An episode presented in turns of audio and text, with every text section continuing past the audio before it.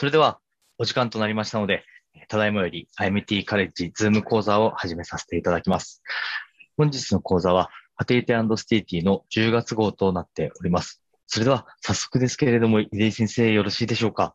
はい。今日最初にですね、あの私がお読みするのはですね、えーと、男性のビタミン D 欠乏はですね、えー、正規パラメーターとですね、治療結果にどのような影響を及ぼすかというふうな論文です。で、えー、っと、まあ、結論的にはですね、あの、これは本当に、えー、っと、大した論文じゃないので、まあ、簡単に要点をお話しして、あの早く終わらしたいと思います。えっ、とですね、あの、今回はですね、えっ、と、アメリカの9つ8つの、えー、9つのですね、不妊センターで無作為化の比較試験で、えーまあ、精子の精子とですねビタミン D の関係を、えー、解析したということです。具体的にはですね、精子濃度がですね、500万から1500万、えー、で、えー、運動率が40%以下、または正常形態精子が4%以下の男性が対象となって、え、まあ、エンロールされたということです。で、え、女性パートナーはですね、排卵排卵を有する40歳以下の卵管の改存が確認されたものとしています。で、正規分析及び25ヒドロキシビタミン D の、まあ、背景時にですね、え、ー、と、まあ、えー、まあ、その正規検査とビタミン D のレベルがですね、あの正規を血液が提供されてですね、で、ビタミン D の欠乏者にはですね、まあ、大体あのビタミン D2000 単位を含むビタミン D の、えー、製剤またはプラスボーネ、えっと、6ヶ月間長期投与された2群に、えー、無作為に割り当てて、それでその変化を見ていったということです。で、えー、一アウトカムは、え静止濃度、運動性、形態及び DNA 断片化として、えー、二次アウトカムでは、累積妊娠率、流産率、政治、出産率が含まれています。で、えー、とこの 25OH ビタミン D レベルがですね、20ナノグラム未満のビタミン D の欠乏男性と、それ以上の男性との間でですね、データの、まあえ、変化があったかというとですね、えーとまあ、結論的にはですね、DNA データと DNA フラグメンテーションにはですね、統計的な有意差は認められなかった。そして、えーと、臨床的な妊娠率及び政治出産率も同様であったということなんですけれども、ただ、この論文でただ唯一ですね、あの有用だなと思ったのはですね、男性の 25OH ビタミン D レベルがですね、20ナノグラム未満では、えー、高い流産率と関係していたということだそうです。ね、この、えー、っと、補正オッズ比がですね、9.0で高いあのオッズ比を示したということです。これだけ覚えていれば、もしですね、あの流産した場合はですね、えー、男性のビタミン D もですね、えー、測ってみてですね、まあ、低い可能性があるよ。ただ、それについてですね、補正してもですね、この結果は、まあえー、改善しないということでですね、片手落ちなんですけれども、うんまあ、あのビタミン D を投与すればですね、治ればいいっていうふうなことであれば嬉しいんですけれども、この論文ではそういうことは書いてありませんでした。で、この患者さんのエンロールされたですね、その、まあ、男性および女性パートナーの背景なんですけれども、やはりですね、ビタミン D が20ナノグラムの方はですね、えまあ、特にあの黒人がですね、20ナノグラム未満の方がですね、30.8%、で白人はですね3.9%で約10倍の違いがこのデータであるのが分かります。でこれはどうしてもあの黒人はですねメラメラニンがあの、まあ、黒人のあの皮膚のメラニンが多くてですね、どうしてもあの紫外線があそのビタミン D を、まあえー、形成するその神秘の方まで到達できなくてですね、ビタミン D が作れないということがその背景にあります。で、で白人と白人の間においてはですね、えー、まあ、やはりこの、まあ、20ナノグラムの方は46%で、20ナノグラム以上の方はですね、83.6%と約2倍の開きがあって、白人はですね、やはりこう、えー、ビタミン D は作りやすい体質であるんだなということがわかると思います。黄色人種はここまで、あのまあ、この中間じゃないかなと思うんですけども、で、あと、女性もですね、やはり同じような変化がありましてですね、え、ー、と、あの女性の黒人はですね、えー、20ナノグラム未満がですね、38.5%、えー、で、対する白人はですね、えー、白人じゃなくて、えーと、20ナノグラム以上の方は、以上の黒人は2.3%しかしかいなくてですね、まあ、あの、まあ、20分の1近くしかいない、あの、いないということですね。で女性に顕著にですね、あのビタミン D の欠乏が見られてですね、えー、であと白人においてはですね、えー、このお、まあ、やはり女性、男性と同じようにですね、えー、少し、えー、まあ、20ナノグラム未満の方がですね、白人でも54%、えー、でビタミン D が20以上が82%と、まあ、やはりこう、あの白人はあのビタミン D がですね、体の中で作りやすいという傾向があるようです。で、えー、パラメーターに対してですね、ビタミン D が20ナノグラム未満、または20ナノグラム以上、ね、N が26、N128 でですね、えー、20未満が少ないんですけれども、す、え、べ、てですね、あの有意差、あの例えば精子の濃度、えー、そして精子の形態、まあ、例えば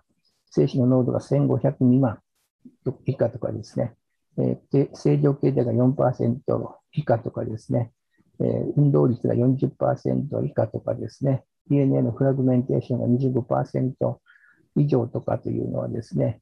全部そのパラメーターはビタミン D の20ナノグラム未満または以上の軍に、2軍間においてですね、有意差はなかったということです。で、先ほども述べましたようにですね、この論文の一番面白いのは、のビタミン D 欠乏の、まあ、男性においてですね、20ナノグラム、ビタミン D が20ナノグラムの場合ですね、えー、妊娠の流産率がですね、62.5%で、ビタミン D がね、20以上がですね、12.9%と、圧倒的にその、えビタミン D が欠乏群にですね、欠乏している方の男性群の、えー、場合にですね、流産が多かったと。で、えー、でまあ、プラセボ群ではですね、66.7%に対して14.3%で、でここではですね、あの0.99の値を持ってですね、有意差はあるとは言えないんですけども、まあ、少し有意差があるような傾向があります。で治療群においてはですね、流産グループはですね、20ナノグラム未満がですね、60%、20ナノグラム以上がですね、10%とですね、やはりこの、えーと、治療してもですね、えー、そんなにその上と下比べてもらうとですね、そんなに、えーと、治療してもですね、その、なんていうんですかね、あの、あまりこう、改善が認めないと。じゃあ、どうすりゃいいのかっていうのでですね、まあ、ちょっと思うんですけれども、これに対してはですね、まあ、もう少しですね、ビタミン D を投与してですね、もうちょっと上げたらどうかなという、まあ、もっと症例を多くしてやればいいあの変化が出てくるかもしれないというふうなことが書かれてありました。えー、以上です。あとすみません、失礼いたしました。ありがとうございました。はい、それでは、入江先生、引き続きもう一編本日解説いただきます。よろしいでしょうか？はい。で、次の論文はですね、えー、カルポニン2って新しいですね、カルシウムバインディングプロテインの新しい、あの、まあ、あの、まあ、こういう CNN2 っていうものがですね、異所性妊娠の診断の単一のバイオマーカーとしてですね、有望なのではないかという論文です。で、えー、まあ、子宮外妊娠はですね、あの母体脂肪の、欧米においてはですね、母体脂肪の6%を占める大きな死因となっていて、でこれをそ正あの正確にですね診断するのは、命を救うばかりでなくてですね、妊娠と生殖能力も温存できるので、非常に重要であると。で、あと、え従来ですね、えー、超音波所見とですね、まあ、HCG の観察測定によって出されていますけれども、えー、超音波による診断精度は40%にとまっていてですね、えー、でそこで β1G のあの48時間前後での上昇を見てですね、多くの医師が外任の、ね、診断をしているということなんですけれども、48時時間前後で、えー、β1G はですね、通常、正常妊娠だとですね、えー、53%以上の上昇があるとされて、えー、一方、子宮外妊娠はそれそれよりも低い上昇ということがですね、一般的には言われているのですけれども、その葛藤縁は明確ではなくてですね、えー、HG の上昇比の得意度も高くはないということで、えー、でまた48時間を、え、診断とあの診断に時間を要してですね、え、治療の遅れが生じてしまうと。そそれなので、え、子宮外妊娠のバイオマーカーの、開発は喫緊の課題であるというふうなことです。で、えー、っと、まあ、30、近年ですね、30余りのバイオマーカーが、あ例えば、えー、VEGF とかですね、パパリージン1とかですね、イヒジン A、アクシジン A、MIR の323などが研究されてきたけれども、えー、これらのバイオマーカーはどれもが子宮外妊娠を十分に正確に診断することができなくて、えー、いると。で、これらのバイオマーカーはですね、あの大まかに、えーと分あの言うと、栄養が細胞とかですね、黄体、血管新生、子宮内膜、卵管輸送などの機能破綻のマーカーに分類できるけれども、今回、え、この著者らはですね、え、新しいカテゴリーに属する、え、カルポニン2というバイオマーカーを、え、報告しています。で、えこのカルポニン2はですね、えカルシウム結合タンパクで、え子宮外妊娠においてそのレベルが変化するということだそうです。で、これはですね、あのカルポニン2タンパクはさまざまな組織に発電していて、えー、面白いのはですね、えー、細胞骨格の緊張によってレギュレートされているということだそうです。具体的にはですね、カルポニンはあの、えー、上皮細胞や肝空の内皮細胞、血管平滑筋細胞、えー、肝空臓器の壁内の細胞などの機械的な、まあ、高いテンションの、まあ、テンションってこれ、なんて日本語にもあると訳していいか分かんなかったんですけども、まあ、高い緊張というかですね、まあ、高い負荷というかですね、そういうふうな細胞の中で最も豊富に発現しているものだそうです。で、で私たちの、まあ、この著者らの研究ではですね、え、このカルポニン2がですね、えー、重毛の間質細胞と子宮外妊娠の着床部位においてですね、正常妊娠や流産と比べて、えー、強く発現していることが分かったということで、でそれで、えー、さらに血清濃度がですね、やっぱりあのカルポニン2が高いことが明らかになったので、それで今回のですね、えー、その、子宮外妊娠、まあ、初性妊娠のための候補バイオマーカーとならないかということでですね、評価し、あの、まあ、今回のあの論文を、えー、研究しあの研究してみたということです。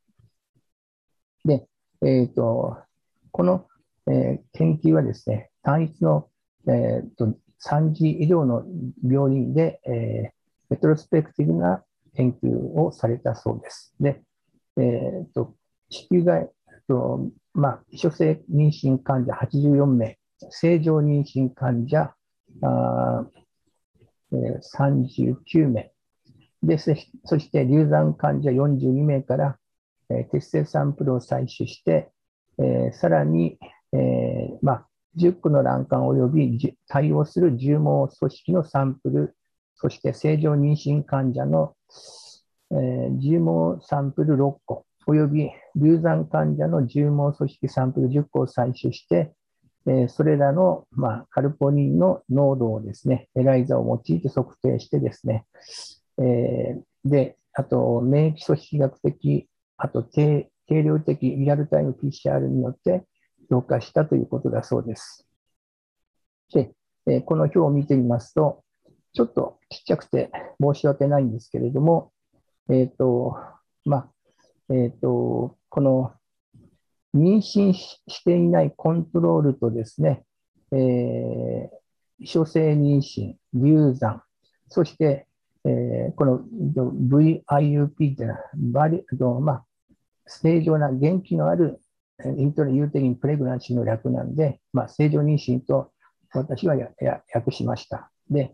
でえーと、HCG がですね、えーと、そのこの、えっと、異所性妊娠の場合はですね、HG は1117と、えー、そして流産は1849、えーと、正常妊娠は48,600で、えーとまあえーと、異所性妊娠と流産はですね、えーとまあえー、この場合ですね、有意差はないんですけれども、異所性妊娠と正常妊娠、流産と、正常妊娠はですね、この場合、有意差があったということです。で、この、クルクラスマールウェルステストって、これちょっとわからなかったんですけども、すいません。で、あとですね、CN カルポニン2の値はですね、異所性妊娠の平均は91.54、えー、流産は31.79、え、正常妊娠は25.68でですね、で、異所性妊娠と流産において有意差があったと。で、あと、異所性妊娠と正常妊娠、また流産と異所性妊娠においても、この場合はですね、カルポニン2の場合はですね、えー、まあ、有意差があって区別ができるよっていう結果です。で、それをもうちょっと詳しくですね、えっ、ー、と、表、まあ、あの、グラフに表したのはこのグラフなんですけども、カルポニン2がですね、縦軸に、えっ、ー、と、正常妊娠が、あこれですね。で、あと、流産、そして異所性妊娠、ね、そして妊娠しない患者さん、ね。で、えそれで見ると、その、まあ、えー、っと、妊娠している、あの、正常妊娠と、えー、っと、異所性妊娠。で、あと、流産と異所性妊娠は、あの、この、えー、大体このね、分布がですね、とまあ、正常妊娠と流産はですね、えーまあ、同じようなパターンでですね、異所性妊娠の場合、あの多くカルポニン2が発展していてですね、えー、すぐ分かっ、あの、まあ、有意差が、あの、えー、見て取れるということですね。でそして、こちらの方はですね、えっ、ー、と、えー、ニット、あの、手術ですね。えっ、ー、と、手術をする前と、えー、手術をして24時間後のですね、血清の値を比べると、えー、明らかにですね、あの、低下しているというのが有意差を持って、86人の女性においてですね、子宮外妊娠の患者さんにおいてカルポニンが減っているというのがね、あの、わかるということです。で、えー、と、こちらの方はですね、カルポニンが、あの、秘書性妊娠においてはですね、カルポリンの値はですね、周数とどのような関係にあるかということをね、詳しく書いたはずなんですけれども、まあ、秘書性妊娠はですね、周数におい周数が進む進んでもですね、えこれはあ変わらないと。で、あと、え正常妊娠もですね、えカルポリンは周数が進んでも変わらない。で、流産はですね、えーと、周数が進むにつれて少し増加する。ね、であと、HCG の値は、それに対して HCG の値は、まあ、周数が進むにつれてですね、えー、まあ、未所性妊娠は若干増える傾向がある。ね、正常妊娠は、あとえ、性の相関を持って、えーとあの品種が進むにつれて、周数が品種が進むにつれて、えー、増加する。ね、で、また、HCG はですね、流産の場合、まあ、若干、あの、えっと、品種が、妊娠が進むにつれて増えるということでですね、えー、こういうふうな変化を示すということですね。で、えー、こういう背景がですね、ROC カーブを書くとですね、えっ、ー、と、で、こちらはですね、その、えっと、カルポニンと HCG の値なんですけれども、えっと、この A はですね、HCG と、まあ、外妊と、あと正常妊娠との、あの、比較がですね、こう、あの、まあ、えっと、どのくらいこう、あの、識別できるかというと、この場合はですね、0.931でですね、えー、まあ、ROC 株が非常に良好であったということですね。で、D の方は、えー、カルポニンまたは HCG を、えー、シングルマーカーとして流産からですね、区別できるかというと、0.96で、906で、これもまあ、まあまあいいと。で、えー、C の方はですね、えー、とカルポニンまたは HCG が、えー、HCG が2000未満の場合ですね、えー、流産からですね、えーと、子宮が、まあ、諸性妊娠などをのマーカーとしてですね、役立つかというと、まあ、2000未満、HG が2000未満ならばですね、0.809でですね、区別できるというふうなね、結果でした。ですから、まあ、このカルポニンっていうのはですね、本当にあの、正常妊娠、まあ、この ROC カーブよりもですね、えー、こっちの方を見た方がいいかなと思うんですけれども、またこちらの図を見た方がいいんですけれども、未所性妊娠の場合はですね、明らかにですね、えー、まあ、その、えー、カルポニンの値はですね、え、まあ、正常妊娠または流産とですね、えー、まあ、区別、あの、まあ、女性妊娠の高くてですね、え、若干と流産の方がですね、高い値も出てくるので、まあ、あの、紛らしいこともあるんですけれども、あの、結構いけるマーカーじゃないかなということでした。えー、以上です。いいですね。ありがとうございました。それでは続きまして、吉田先生、よろしいでしょうか？はい、よろしくお願いします。えー、っと今回私が読んだ本はですね、まあ、今までそのヒアルロン酸を含有したあの培養あの配色用の培養液を用いると妊娠率が上がるんじゃないかっていう報告がああのあったと思うんですけどもあのそれに関して、えー、今回読んだ論文は実際には生児出産率には改善を認めないっていうあの結論でした。えっ、ー、と今回のあのデータはですね、えー、凍結誘拐配色に関して、えー、二重冒険法で、えーとあの行いまして、43歳以下の患者さんを2つの施設に分けて、それでヒアルロン酸の高い濃度と一般の培養液を比較したものです。で、それで、えーと、主要なアウトカム、まあ、要は出生児出産率を見たわけです。具体的には、2016年4月から2018年4月に、えー、550名の女性を募集して、えー、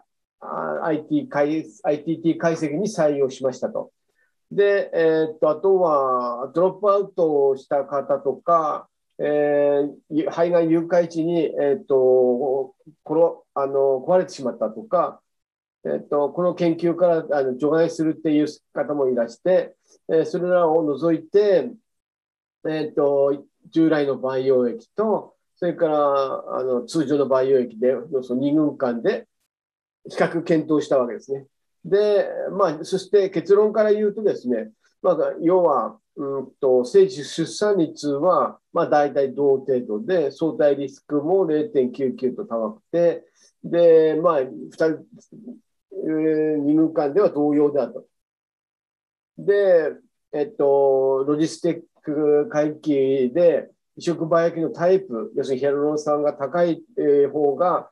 とかいうことは、タイプが性出産とは関連しないことが判明したというわけです。え、えー、とじゃあ、また下へお願いします。えっ、と、こちらは、参加する、最初予定の参加、あの、患者さんが930名だったんですけど、ここから、えっ、ー、と、あのエクスクルードあのした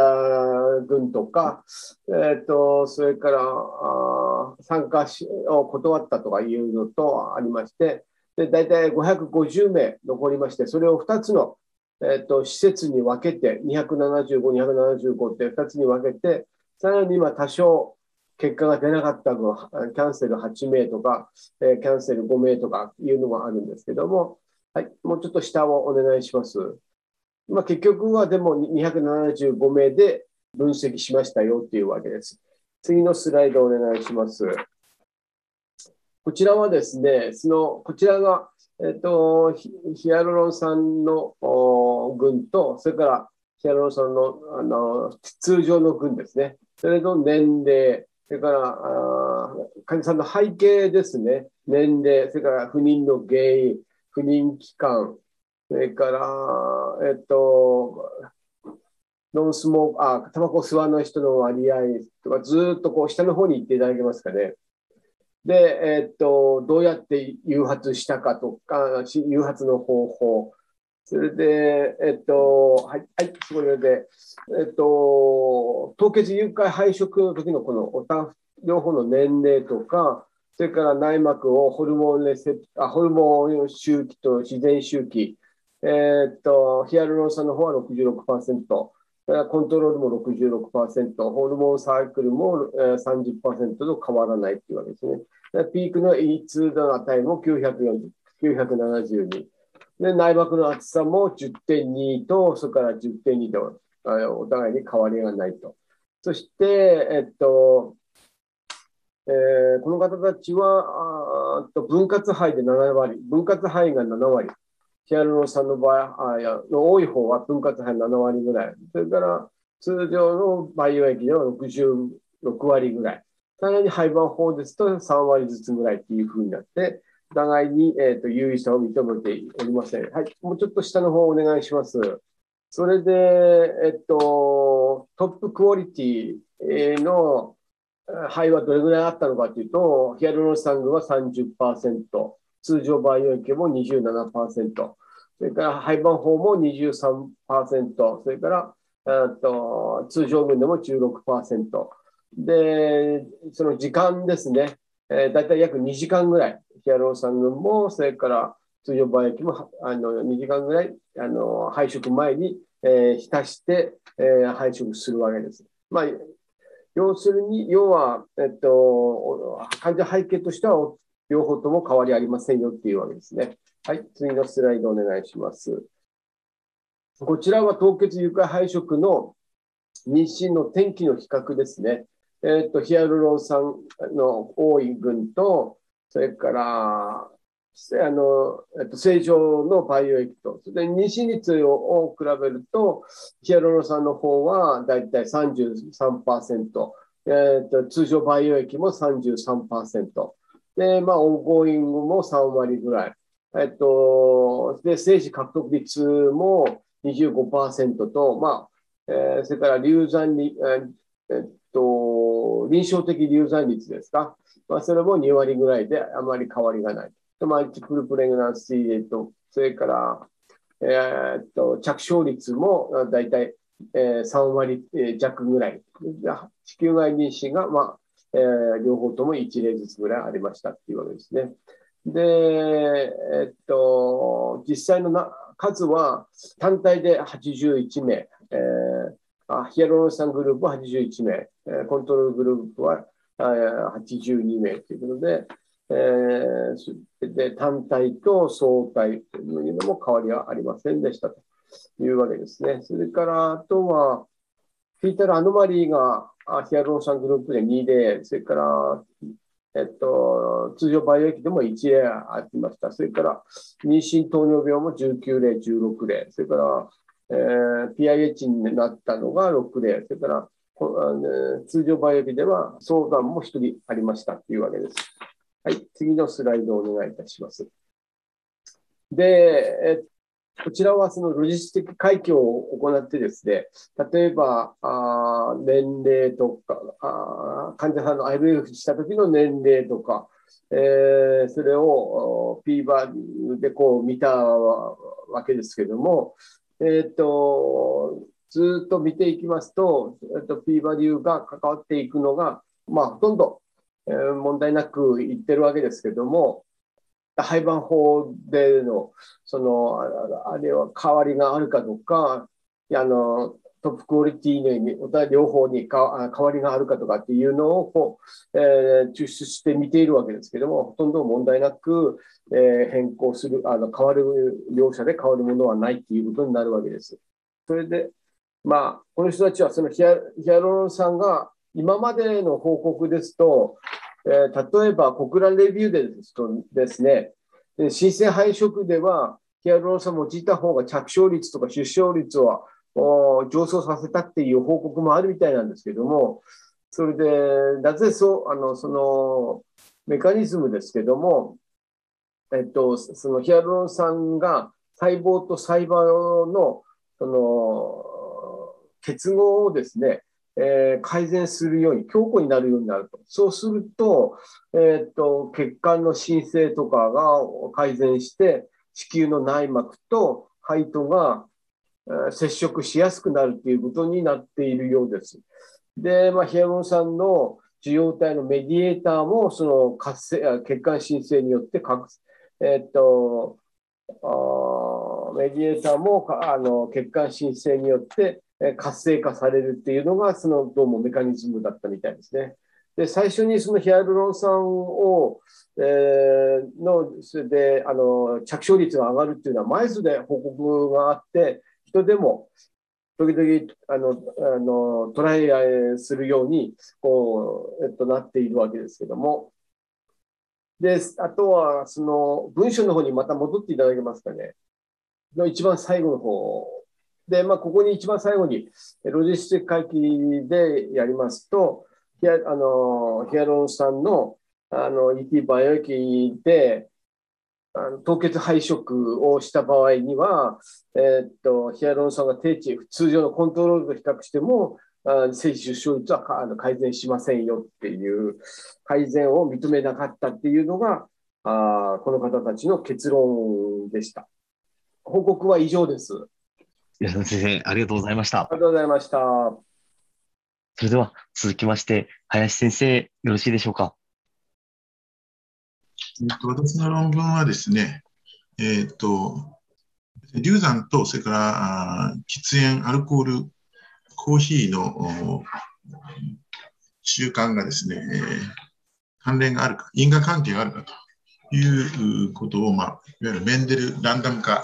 研究で行った、そういうものです。この論文の趣旨は、遺伝的データに基づくこの研究は、適度なアルコールおよびコーヒーの摂取ではなく、喫煙と妊娠喪失の因果関係の可能性を示唆している、ということですね。えー、まあ、あの、前置きなんですけれども、まあ、いわゆるあの、喫煙とかアルコール、それから、えー、コーヒーの消費ですね。えー、こういったのは、流産のリスク因子としての可能性が観察研究によっては言われてきているわけです。でまあ、しかし、あの、報告によって必ずしも結論が一致しないというところがあります。まあ、例えば WHO なんかでは、あの、アルコールなんかですね、まあ、これはもうちょっと絶対ダメなんですけど、アルコールなんとかですね、それからコーヒーの消費量については、一応、あの、例えばコーヒーだと、うんと、えー、マグカップ2杯、うん、なんか、えーえー、カフェインでの量で 300mg でしたっけ？なんか1日消費量、それ以下がいいとか、なんかそういうようなことがまあ言われてるようなんですけども、えー、ただですね、えー、まあいわゆるこういうあの観察研究といいますのは、いわゆるバイアスの可能性、残余行楽ですね、それから逆因果率ですね、それからいわゆる誤った分類ですね。これはあの、ミスクラフィシケーションと言いまして、あ要するに、えーと、観察研究するときに、例えば、タバコはどうしてますか？何歳から吸ってますかというと、あの、本当は15歳から吸ってるのに、えー、25歳から吸ってますなんて、そういう嘘をつくっていうですね。あるいは、アルコールも、と、1日、えー、毎日飲んでるのに、まあ、週5日ぐらいなんて言って、そういうふうにこう、まあ、言ったりなんかする人はいるだろうと。まあ、そういったのですね、ミスクラシケーションというらしいんですけども、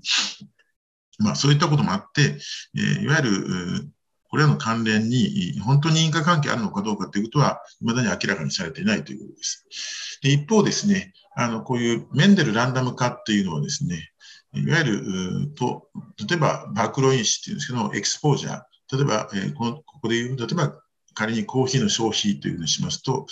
それに対して遺伝的変異を操作変数とするんですね。つまり、あの、えー、この遺伝的変異があるとコーヒー飲む飲む飲むという、なんかそういうのがあるらしいんですね。あるいはこういう遺伝的変異があるとアルコールを消費すると。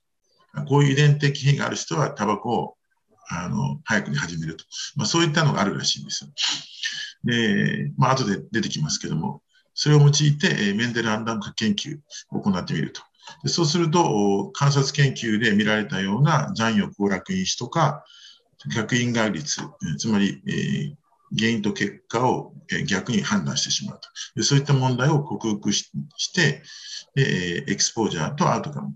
え、つまり、暴露と、え、アウトですね。えの場合で言うと、例えばプレグナンシロスですけど、この間の関連において因果推論を強化できるんじゃないかと言っています。でえー、っと、英国のバイオバイオバイオバンク研究とフィンジェン、フィンランドですね、えー、このデータを用いてメンデルランダム化研究を行いました。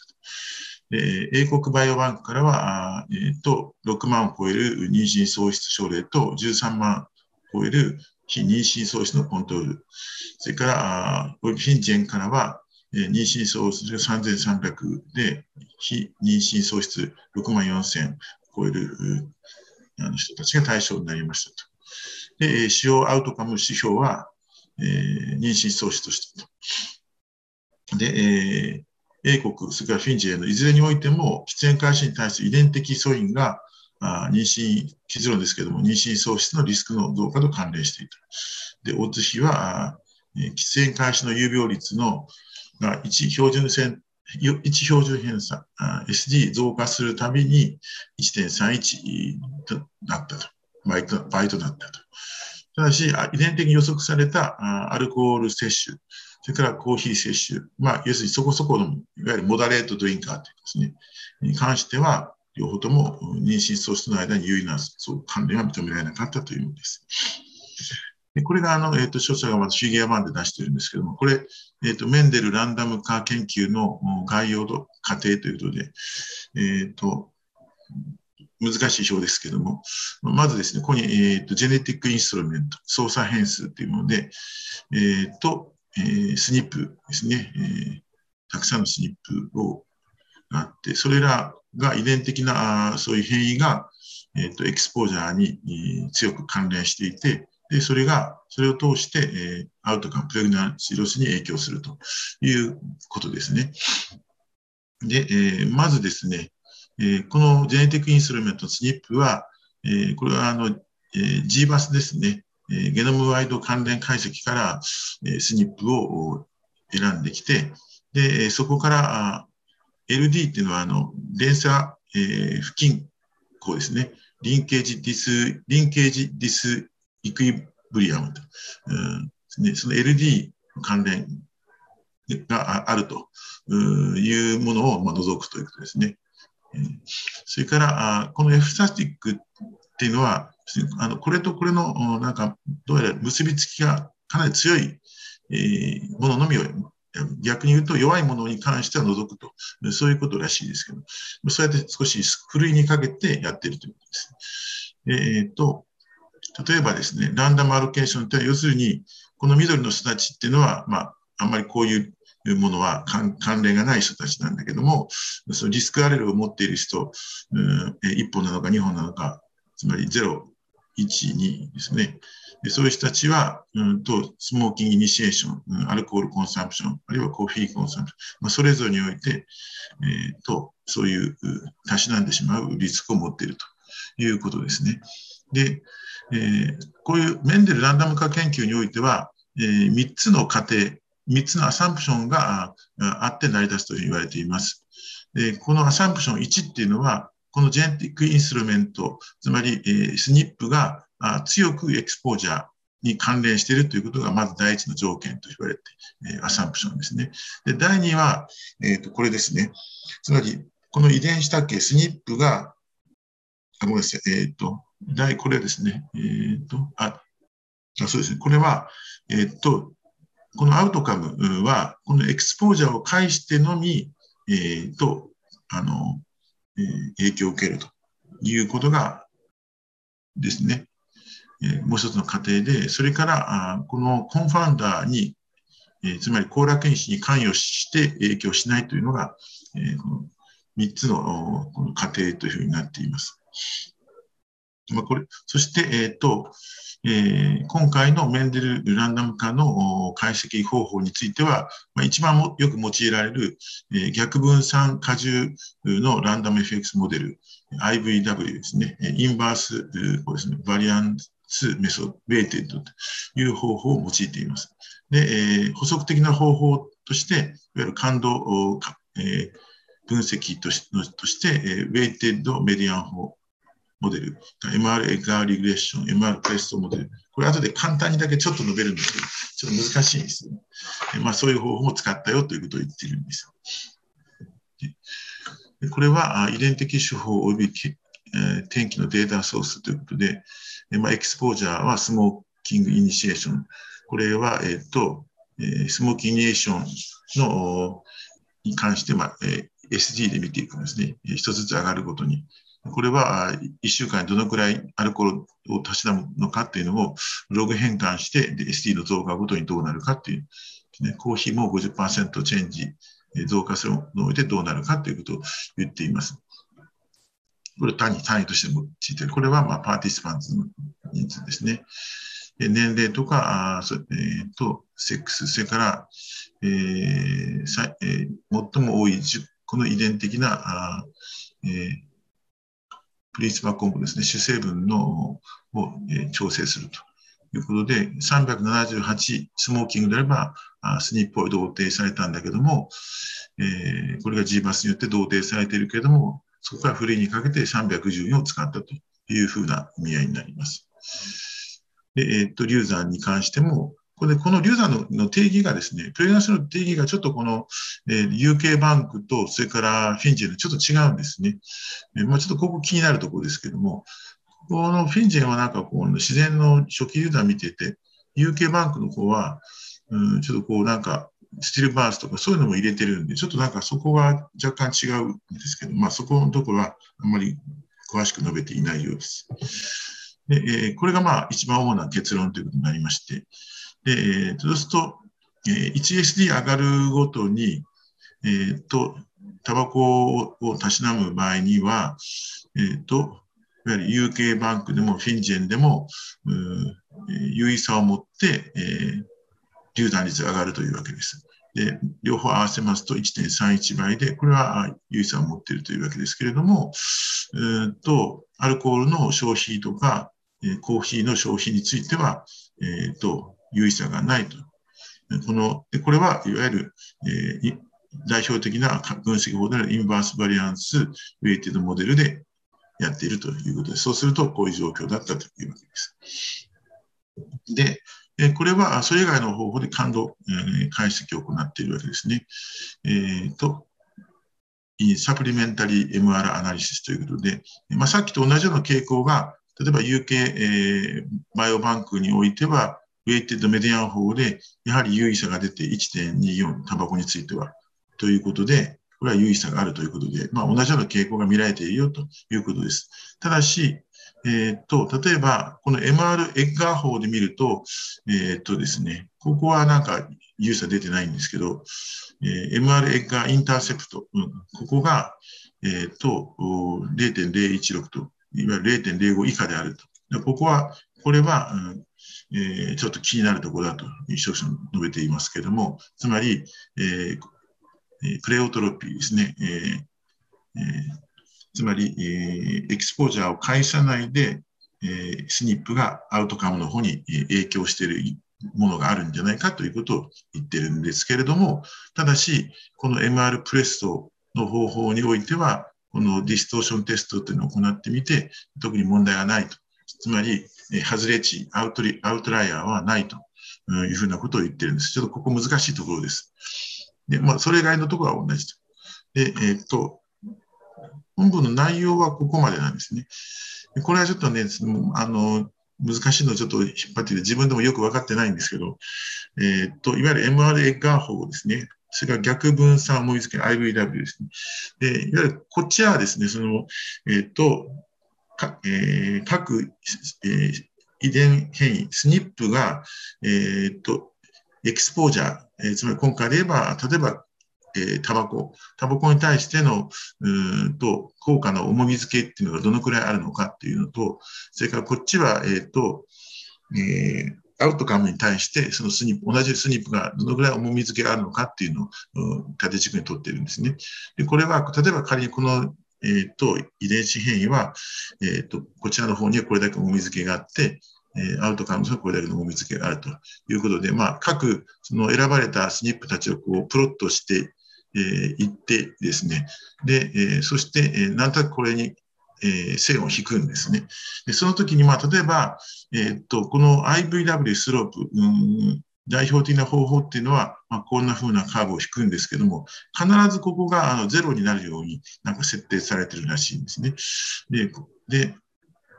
しかし、これが本当にその、えー、正しい傾きを表しているのか。この傾きそのものが先ほど言った、あの、えー、OR、その、えー、いわゆる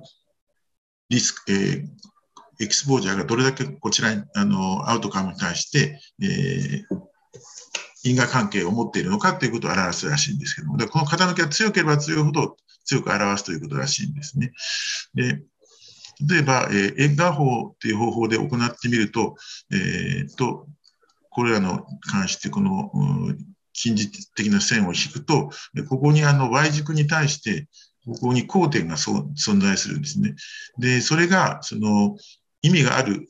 あるだけになる、意味がある、優位さを持って、これが、この、うんと、交差、交差が意味があると、切片が意味があるということになると、えいわゆる、あの、えー、エキスポージャーに直接関連しない多面的な効果、えー、プレオトロピーがあって、まあ、えー、この因果関係にちょっとケチがつくというふうなことになるらしいんですね。で、えー、次は、これがですね、さっき言った、えー、と出てきた、えー、MR プレストという方法なんですけど、これもですね、あの一応、新しい方、2018年にえー、出てるんですね。ちょっとこれ、あの、とえー、オープンアクセスでできるんですと取り寄せてみてですね、えー、ちょっと読んでみたんですけど、とにかく数式がものすごく多くてですね、とってもよくわからないんですね。まあ、あの、どうやらですね、この3段階の方法に分かれているらしくて、で、えっ、ー、と、 PRESSO っていうのは、あ Mendelian randomization、pleiotropy、residual sum outlier、outlier method ということで、これの略なんですね。で、さっきと同じのが出てきましたけども、 variant、横軸に variant effect size exposure。で、こっちは variant effect sizeアウトカムということで、で、こっちがだからタバコだとすれば、こっちが流産ということになって、まあ、こう各、うん、例えばこういうふうにこうプロットされていくんですけども、えー、一つだけ、一つだけ仲間外れにして、一つだけ除いて、他のでやってみて、なんかそういうの比べていくで、またこれだけ覗いてみて、他ので、え、比べて線を引いばっていく。なんかそんなことを繰り返してやって、なんかやっていくらしいです。で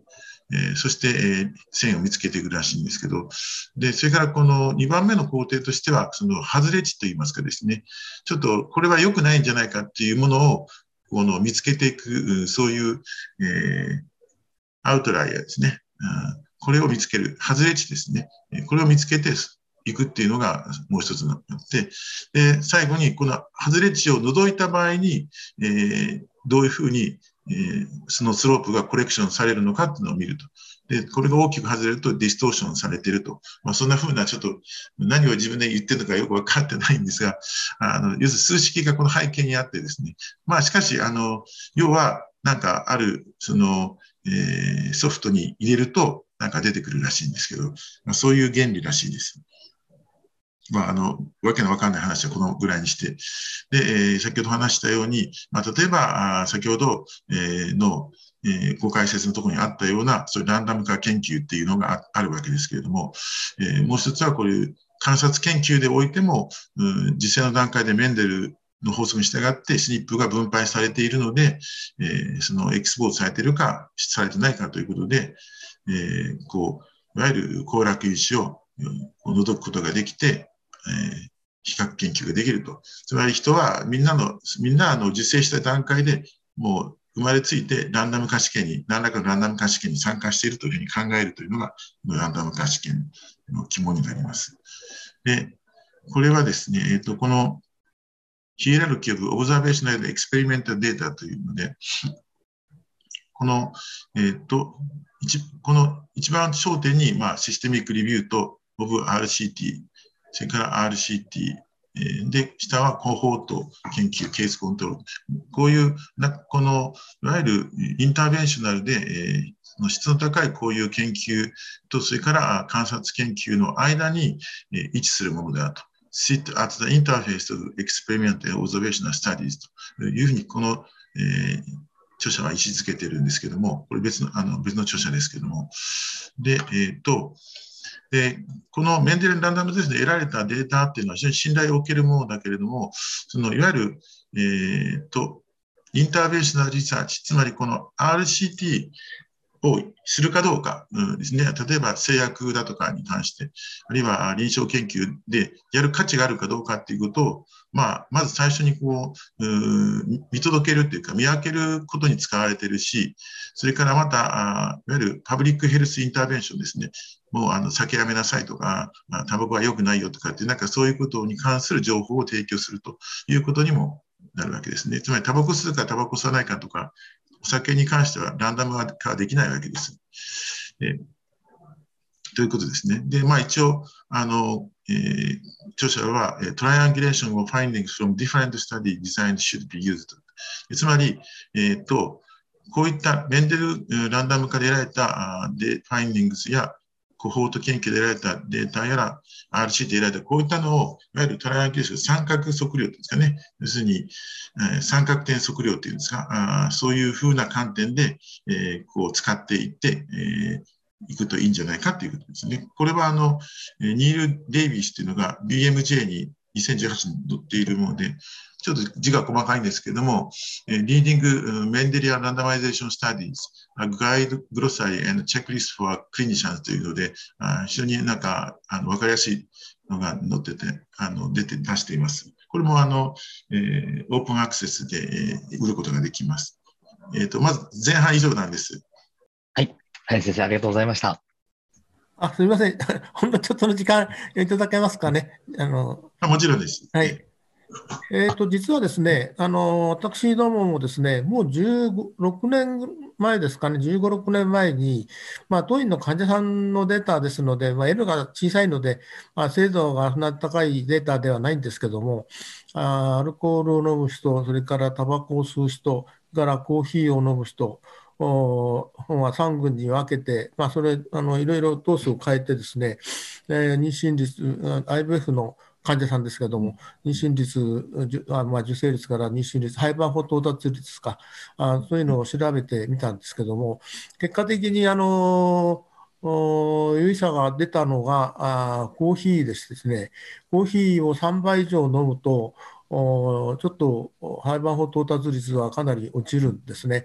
で、まあ、そこで、えー、どうしても、まあ、その時に、その採卵の時の卵胞液のホルモンを調べましたらば、あ卵胞液のホルモンは、えーまあ、これがそうですね、えー、コントロールとカフェイン100、200、300以上で、えー、臨床妊娠率33から、えー、300以上だと11.8まで下がっちゃう。でまあ、N が小さいんで、これは大したことデータじゃないんですけども、あのそれでですね、えー、血液中と卵胞液中のホルモンを調べたんですね。あもう気持ちちょっと上がるかな？もうちょっと上がらないですか、それ？そうですね、こちら。あ、これでいいです、それです。あ、ああれ、あ、聞いちゃったかな？この黒い点。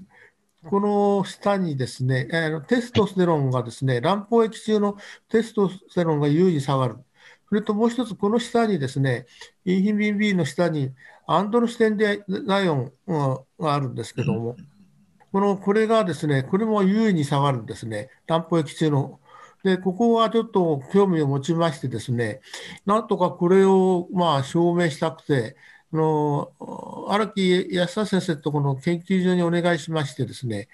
マウスにカフェイン、まあ、オスメスマウスにカフェインをやはり、えー、あのコントロールと0.1あるいは1ミリ3段階に分けて投与してのいわゆる IVF のマウスの IVF の廃盤法到達率を見ますとですね、えやはり下がるんですね、著名にね。えー、あとはオスマウスにもカフェインやりましたら、やはり同様に下がるんで、あのただ、どうしてこうなるかっていうのをどうしても突き止めたくてですね、あの次のスライドありますか？あこれこれがですね、カフェインで治療した後のあ、まあ、0.1、1ミリって言うと相当なマウスでは人間でいくと20杯分ぐらい、これが2杯分ぐらいなんですけども、それでもここに下がってくるんですね。まあ、オーサイトの数がですね、採卵の数がですね、で、肺盤不到達率も優位に下がってくるんで、でまあ、これをなんとかその理論付けようとしましてですね、えー、まあ、一つ一つあのスペキュレーションでですけども、アンドロステンダイオンの前の、まあ、まあ、であデハイドロエピアンドロステンダテロンっていう、うん、ですかね、えー、からアンドロステンダイオンになるところに変換すると、この酵素が3ベータ HSD、まあえー、ハイドロキステロイドデハイドロゲナーゼっていう、まあ、プロゲレプレプレグネノロンからプロゲステロンになるときもその、その3ベータ HSD が作用するんですけども、そこをなんとか証明したくて、まあ、ままた荒木安田先生にお願いして、マウスの応体をホモジネイトして、それであのそのそこに赤フェイン通して、えー、アンドセンダイオンが、えーまあ、減る減るかどうかを調べたかったんですけども、そこがどうもマウスの応体っていうのはものすごい小さくて、ホモジネイトするともうなくなっちゃうぐらいの、あでちょっとそこはできなくて断念しちゃったんですけども、まあ、ただ結果的には、やはり何かああまり任用性、あるいはあの男子形成あるいはその肺の発育にあのネガティブな影響があるんじゃないかということが、まあ、マウスでも分かったし人人でもまあそういう結果が出たんで、まあ、ちょっとあの今回あの補足させていただきましてすいませんとはい、以上です。すいません、どうも。横田先生、ありがとうございました。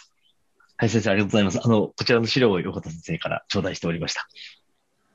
まあ、あの、先ほどの、あの、横田先生の、あの、お示しいただいた、そういう、あの、えー、観察的な研究、えー、それから、あまあ、今回のこういったメンデリアンランダマイゼーションとか、あるいは、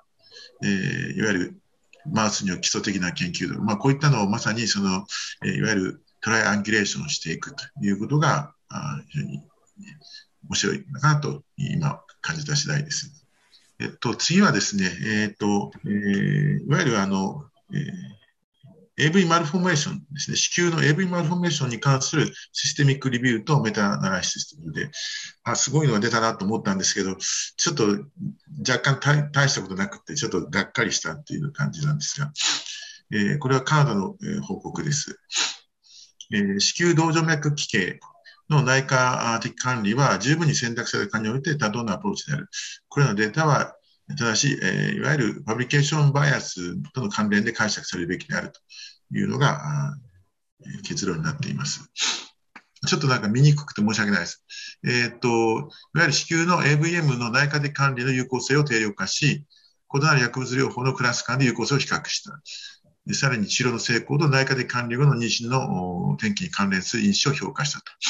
いうことです。で、えっ、と、文献を検索していって、え結果的には、えっと、薬物療法を受けた内科的療法を受けた子宮 AVM を有する閉経前の女性121例、32件の研究を対象に、レビ系統レビューとメタ解析を行ったということになっています。で、えっ、と、この中のですね、121例の中の1例のみ、えー、先天的な AVM らしいですね。あと120例はアクワイアードというか、でほとんど妊娠に関連してるものが多いみたいでしたけど、薬物療法に関しては、いわゆる、前その前に何かその、機械的なこととか、あるいは、えっ、ー、と、えー、いわ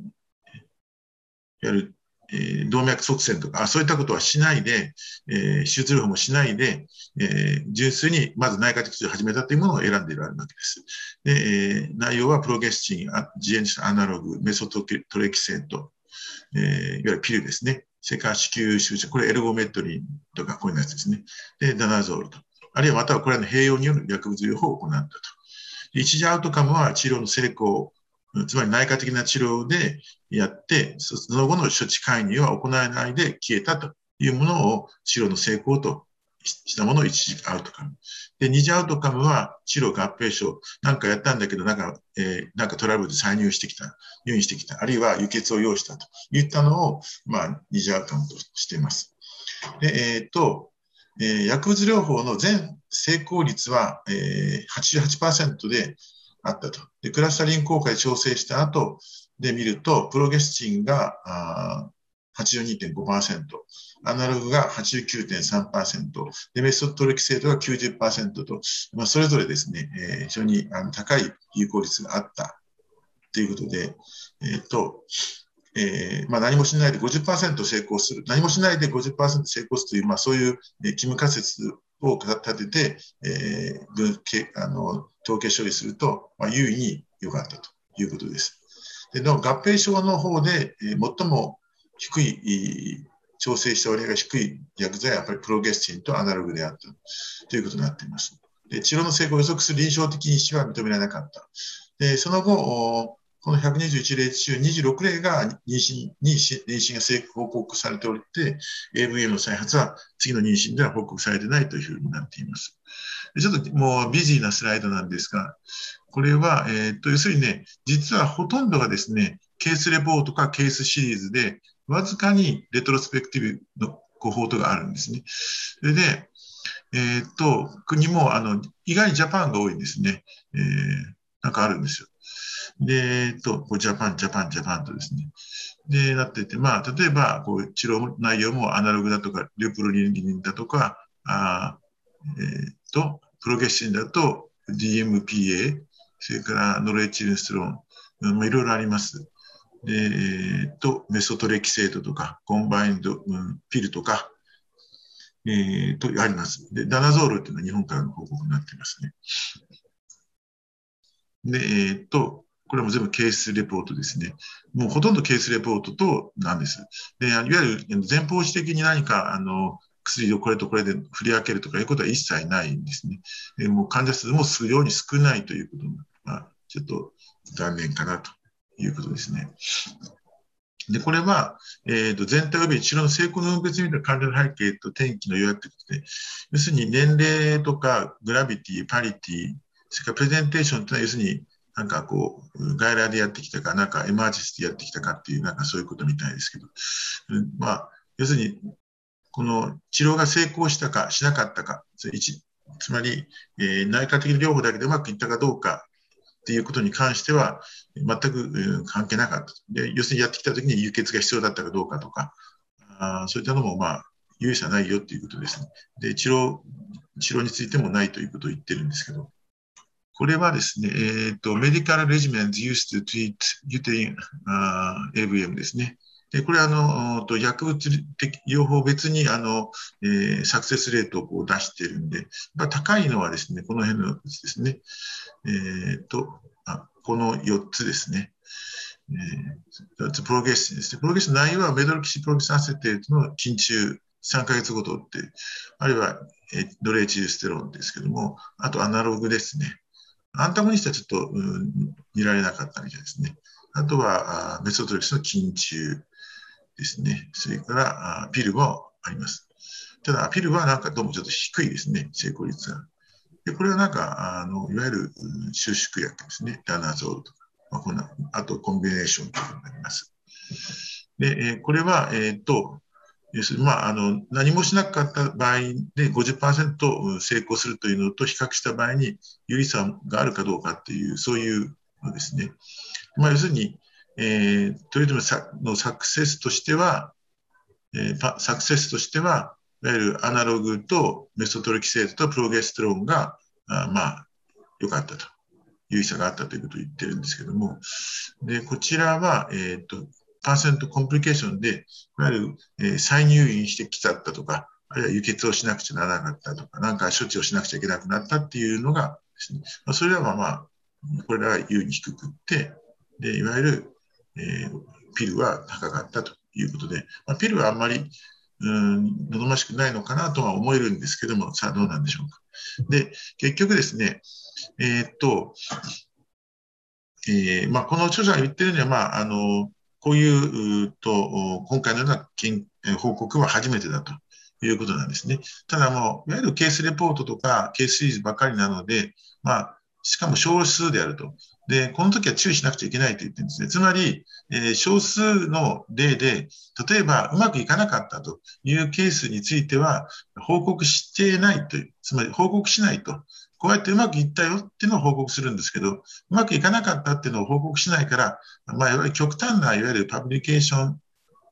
バイアスですね、があるんじゃないかと。したがって注意していくべきだし、まだまとまった何か方法がないので、あとは患者さん、決まった方法がないので、まあ、あのあとは患者さんとそれからお話をして、あと、えー、今まさにアクティブな出血があるかどうかという、そういう状況判断でやっていくしかないかなという、そういうのが結論になっています。で、あの、実はその9月号にですね、えー、あの、同じような内容で、今度ケースプレゼンテーションレビューっていうのがあったんで、YouTube 流すことできますかね？?6 分ぐらい。ていただけます。6分ぐらいなんですけども、はい。ちょっと英語でやってみてもらってもいいですか Enhanced myometrial vascularity, case presentation and review.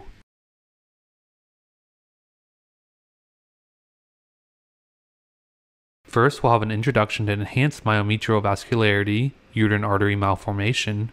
then we'll discuss the clinical issue and solution through a case presentation. Then we will review recent literature of EMV associated with retained products of conception, and end with concluding remarks and key takeaway points. AVMs are defined as shortcuts of the bloodstream between an organ's arterial and venous blood supply. They are classified broadly as congenital or acquired.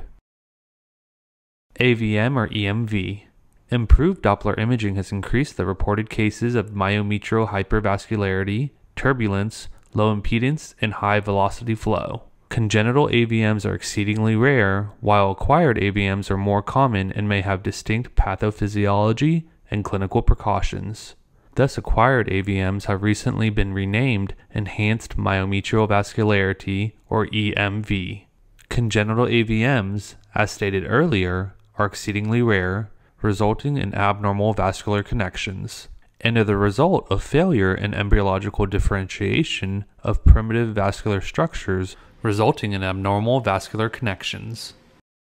Enhanced myometrial vascularity is the updated term for acquired AVMs to describe acquired vascular structures by uterine trauma, identified by color Doppler. Common uterine insults are dilation and curettage, uterine surgery such as C section and myomectomy, gestational trophoblastic neoplasia, endometrial carcinoma, and infection.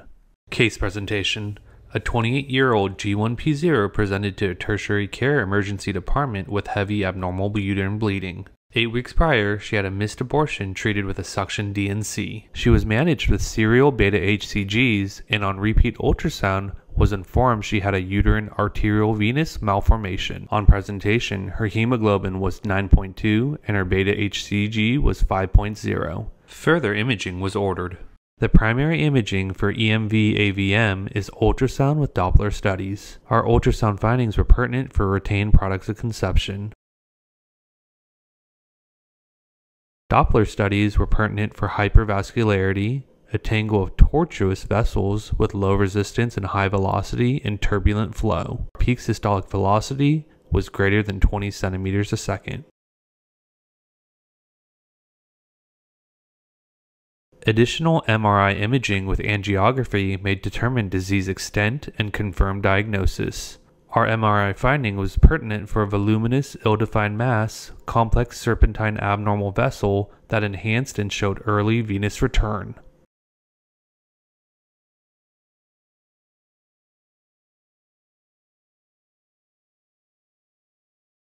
Management of EMV AVM is symptom dependent. Asymptomatic patients can have expectant management with serial ultrasounds and serial beta HCGs until resolution, as well as uterotonic medications. Symptomatic patients can be managed in a medical or non surgical manner using misoprostol, tranexamic acid, methergin, carboprost, GnRH agonist, danazol, and uterine balloon tamponade.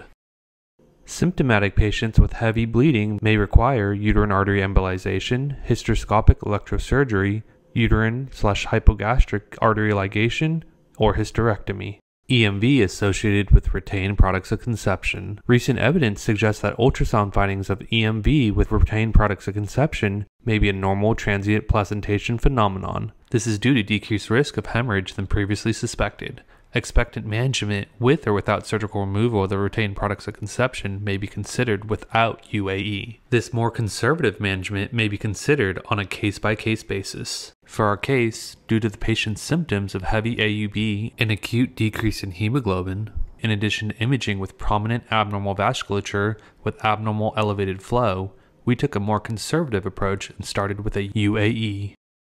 This arteriogram demonstrates the EMV visualized on the right side of the uterus before and after embolization.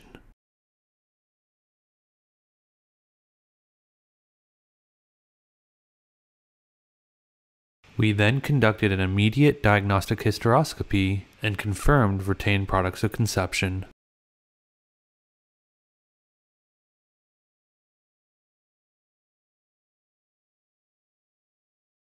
Then completed a suction dilation and curettage, and finished with a repeat diagnostic hysteroscopy where a non pulsating vascular bundle that correlated in size and location of the EMV noted on previous imaging was visualized. No further interventions were deemed necessary as a significant amount of retained products of conception was removed and inadvertent trauma to the vascular bundle or intrauterine adhesive disease was to be avoided. The patient presented to clinic two weeks post op with a resolution of her AUB symptoms and a negative beta HCG. Conclusion and key takeaway points EMV is the new terminology for acquired AVMs. The primary imaging is ultrasound with Doppler vascular flow. EMV is frequently associated with retained products of conception and more common than congenital AVMs. Recent literature states that EMVs with retained products of conception may be a normal transient placentation phenomenon. Due to a lower hemorrhage risk than previously suspected, a more conservative treatment approach may be implemented. Uterine artery embolization should be considered on a case by case basis. Each patient requires individualized management based on symptoms, imaging, and plans for future fertility. The ideal management of patients with retained products of conception and enhanced myometrial vascularity remains to be determined. ありがとうございました。えっ、ー、と、いわゆるあの、アクワイヤードのものを、あの、著者らは、この著者らは、あの、いわゆる、あの、エンハンストマイオメトリアルバスキュラリバスキュラリティという用語を、まあ、そういうタームをまあ提唱しているので、まああのうんと、私たちの、私もあのちょっとあの、えー、サクション、サクション、あの、リューダのサクション後にですね、同様のケースを経験したことがあるので、であの、えー、埼玉医科大学の方でも、あの、最近こういうケースが結構報告、あの、上がってくると言われていて、えー、紹介されてくると言われていて、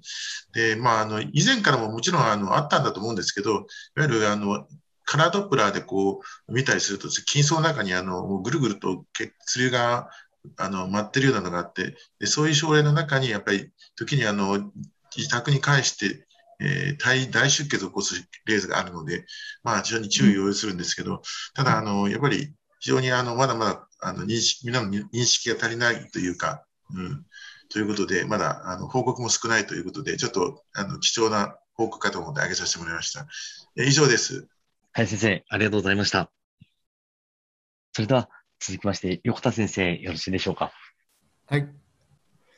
えー、この論文はですね、あのまあ、アメリカで卵子凍結をどのくらいやられているか、そして実際に利用その利用している患者さんがどのくらいいるか、あそしてあとは、まあ、あ妊娠率がどうだとか、あやっぱり、まあ、ごく当たり前のことなんですけども年齢とともに妊娠率下がってくるとか、まああまあ、あんまり面白い論文ではなかったんで、えー、がっかりしてるんですけども、まあ、ちょっと読ませていただきますと、まあ、あ米国では卵子、えー、凍結保存 OC サイクルの数は、まあ、増加しているが、卵子誘拐サイクルの数は比較的少ないままであると。だから OT サイクルの絶対数も毎年増加しているが、凍結保存された卵子使用のサイクルは、まあ11%に過ぎない。ね、で卵子凍結を用いた将来の妊娠成功率に関する医師のカウンセリングは限られた数の研究に基づいて行われており、いくつかの論説や解説では、卵子凍結が約束する、まあ、あファルスファルスホープって書いうか、まあ、誤った希望、まあ、まあ、よの危険性が指摘されていると、まあ、ちょっとこう過剰に、まあ、いいんだよっていう、まあ、コマーシャルベースのものが多いということなんでしょうけども、一部の医師は未発表のクリニックの固有の内部データを使用して、患者のカウンセリングを行っているかもしれないが、著者らの知る限り OC とその後の誘拐に関する全国的な傾向は未発表のままであると。で報告された卵母細胞周期の中で妊娠率及び生児出産率は凍結保存時の年齢ですね、年齢が上昇にするにつれて低下して、まあ、これは当たり前ですよね。で、一例の生児出産を達成するために回答した卵母細胞数は、まあえー、これも年齢、患者さんの年齢の上昇とともに優に増加した、まあ、これも当たり前のことなんですね。さらに結果として得られた妊娠の間で、えー、良好な周産期の転機の割合は、あグッドプレナタールアウトカムですかね、えーあまあ、年齢とともにが上昇するにつれて低下した、まあ、これみんな、まあ、ごくごく当たり前のことで、あんまり面白くはないんですけども、次お願いします。で、えー、まあ、卵子、卵母細胞誘拐周期の全国的な転機を特徴づけようと試みたと。で、2012年から18年にかけて、えー、SART ですね、に報告されたすべての自己卵子凍結周期を対象として、レトロスペクティブな技術的研究を実施したと。で、えー、患者は米国で、えー、卵子凍結周期を受けた全女性とした、まあ、やはり大規模な研究であるんですけど、中中身見るとかなり、えー、データがいい加減なところがいっぱいあって、ちょっとがっかりしたんですけども、使用アトカム指標は、刑事的なあ卵子凍結保存及び、えー、卵子誘拐周期の絶対数としたと。で、えー、卵子凍結周期のうち、患者と周期の特徴、凍結保存時の母親の年齢による生児出産数に対する、えー、回答卵母細胞総数の比、および、えー、母親の年齢による妊娠、流産、生児出産、および良好な周産期の転機を踏むアウトカムとしたと。で、まあ、この5万4675例のうち、6413例の回答周期を実施し、絶対数はそれぞれ2717例から1万3824例、まあね、あの年度によってこんなに増えてきたということですね。だからあの、えー、卵子凍結周期が増えて、から誘拐周期も348から1810まで増加した、あとグラフで出てきますけどね、廃色となった OT 周期の中で、政治出産率は年齢が増加するに従って減少し、42.8%、35歳以下では42.8%で、42歳以上では10.8%であったと。で生児出産率は移植を受けなかった患者数のために、えーまあ、結構ね、移植してない人がたくさんいるんですね。で誘拐周期あたりはあ35歳未満の女性では31.5%、生児出産率。がですが、まあ、移植周期で換算すると、35歳未満では42.8%と高かった。まあ、まあ、これも当たり前といえば当たり前のことです。妊娠に立った1124周期の中で、良好な周産期の転機、えー、の可能性は、あ年齢が35歳未満の女性で最も高く、年齢が上昇するにつれて低下したと。はい。まあ、そういうことですね。まあ、これだけなんですけど、まあ、あとはグラフがあります。はい。次お願いします。まあ、これはですね、あのこのあの、ね、年度によって保存する月数ですね、何ヶ月か、あこのナンバーオブマンス、ね、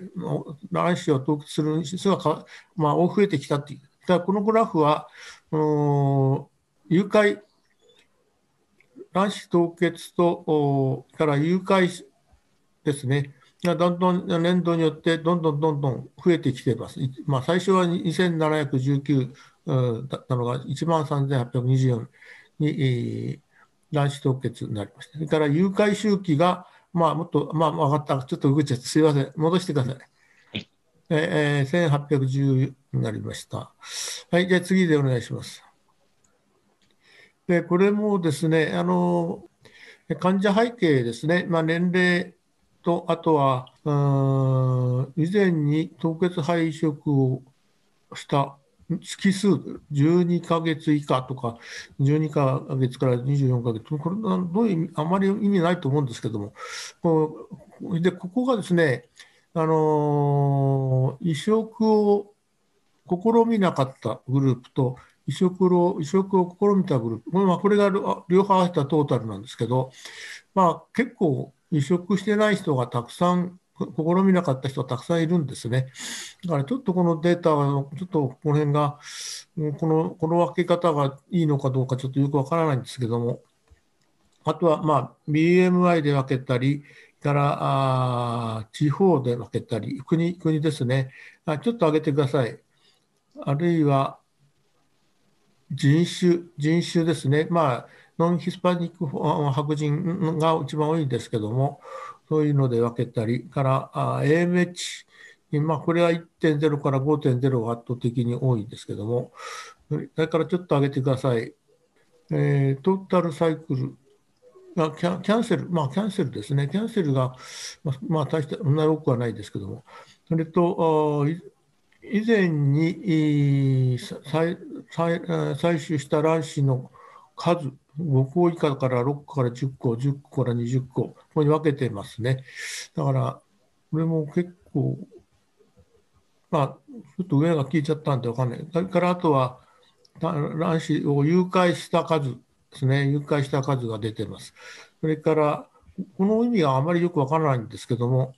えー、以前に凍結した卵子を誘拐したパーセンテージ、25%以下とか、あ25から49、この辺がちょっと、これちょっとどういう意味なんだかよくわからないんですけど、はい、ちょっと上げてください。だからあ、ほとんど大半がイクシーですね。97%、96、全部イクシーです。だから PGT をしたかしないかということですけども、まあ、あ PGT はあまあ、結構1663例やってるんですけど、この真ん中の、えー、移植を希望しなかったし、まあ、っていうのは、なんと6割近くが移植希望してないんで、PGT の症例数がかなり少ないんですね。これしかないんで、えー、4.7%。この PGT の妊娠率がね、極めてこの論文では低いんですよ。まあ、そのこういうところに原因があるんだと思うんですけども、その理由はちょっと後で書いてあったのでおお話しします。次お願いします。からこれもやはり移植試みたなかった群と試みた群で分けて、えー、から得られた肺の数ですね、えー、まあ、もちろん0というのもあるし、まあ、1から 2, 2が一番多いですかね、この辺が一番多いですかね。それから肺を移植した数、まあ、これがあ、まあ、1個から2個が一番多い、まあ、ここはもちろん移植してないからないんですけど、えー、この辺が2個ぐらいが一番多いですかね。それからあ肺のステージ、ブラストとあの、まあ、分割気配が約半々になってますね。それからああ残りの肺、残った肺があ凍結できたかあかどうかということで、その数がここに書いてあって、それも、まあ、この実際使うと残った肺がもうだいぶ7割近くなくなって、使っちゃってないないということなんですか？ね。これあ、そうかな。68%残った肺、あ、ゼロが、ゼロですね。ゼロがこれだけあるということで、そんなに残った肺ないわけですね。はい、次お願いします。で、これがですね、やっぱり年齢によって分けてるんですけども、ここら辺がちょっとね、非常に、まあ、キャンセルしてない誘拐した周期で、えー、が、これ、まあ、周期数ですね。で、ここが、あ実際これ、移植した配数の平均値だと思うんですね。1.1からあ年齢いくとやっぱ1.6ぐらいになりますね。それからあ実際に誘拐した周期の対するオーサイトの平均の数っていう、この辺が非常になんか理解しづらいところなんで、まあ、実際に利用した数ですね、オーサイトの数がもう書いてあるんですね。まあ、みんなあの年齢とともに少なくなってくるんで、有意差が出てきてますけどね。だからあとは、オーサイトサイクル、入会したオーサイトサイクルに対するオーサイトの平均の数っていうと、まあ、この辺はね、なかなかどう解釈していいか分からない。まあ、これも、まあ、年齢とも年齢とともに少なくなってくるんですけどもね。だからこれはまあ、あ誘拐した周期、誘拐したオーサイトサイクルに対する肺の利用した数ですね。だからまあ実際、まあ、移植した数とちょっと違うんですけどね、まあ利用まあ、移植で可能な肺っていうことなんでしょうね。これがこうやはりだんだん少なくなってきますね。だからあこれは移植あるいはその後凍結に回った肺、卵の割合っていうんですかね、まあ、まあ、これ、どういうふうに日本語で言っていいか分かんないけども、まあ、いわゆる利用可能だった肺ということで、ね、大体もう30%ぐらいぐらいしか利用できなかったということだろうと私は解釈したんですけど、ちょっとこの辺がなんかどう解釈していいか分からない部分です。それからあと、ここ最後のところが、あいわゆる ratio of total number of oocyte、そう to to total number of live birth。だから全部の卵、まあえー、生児出産率で割った値なんでしょうね。でまあ、これがですね、ちょっとあの生児出産と、うんまあ、卵の数を生児出産で割ったと、まあ、レシオだと思うんですよね。そうすると、1人につき41個、35歳以下で41個を使わなくちゃならないという。で、もう42歳過ぎると122個っていう、そういうふうに取れるんですけど、それにしてもちょっと多すぎるんですけど、本文中には確かに多いんで、普通、一般的にはこれ15個と、35歳以下は15で、42歳以上は55個ぐらいの論、まあ、あの引用論文があると書いてあったんですけど、どうしてここがこんなに違うのかというと、まあ、これはそのそういう良好な成績のやつは、あその後の凍結配色も含めたデータが出てるんじゃないかとかっていうような書き方もしてたんですが、これはあくまで、えー、人生まれたあのあに要する卵の数というふうに解釈できると思うんですけどね、非常にこれがあのこんなに高いのかなと思います。はい、次お願いします。あとは PGT をしたかしないか、でえーまあ、PGT をしないケースが多いんですけど、えー、35歳以下では36.8%の妊娠率、だから出産率、リバースが31.5、でまあ、年齢がと、まあ、こんなに減ってくるわけですけども、PGT を受けると、これなんと5.7%妊娠率で、出産率4.9%、まあ、こんなに逆に低くなってるんですね。これが、まあ、あの非常に PGT 受けた人が少なかった、その理由としては、あアニプロイディが少なかったとか、希望しなキャンセルしたとか、なんか意味が、原因わかんないキャンセルがいっぱいあったとか、なんかいろいろで、えー、書いてあるんですけども、これがこんなに低いっていうのがちょっと理解できないところですね。ただ、本文には、あの他はみんな有意差、年齢とともに下がってきて有意差あるんだけど、この PGT に関しては、これ有意差で、まあもちろんこの数ではないんでしょうけど、有意差はないないんだ、変わらないんだとこう書いてあります。だからあこれはあくまで1回の移植の妊娠率で、のその後の凍結配色を含めると、の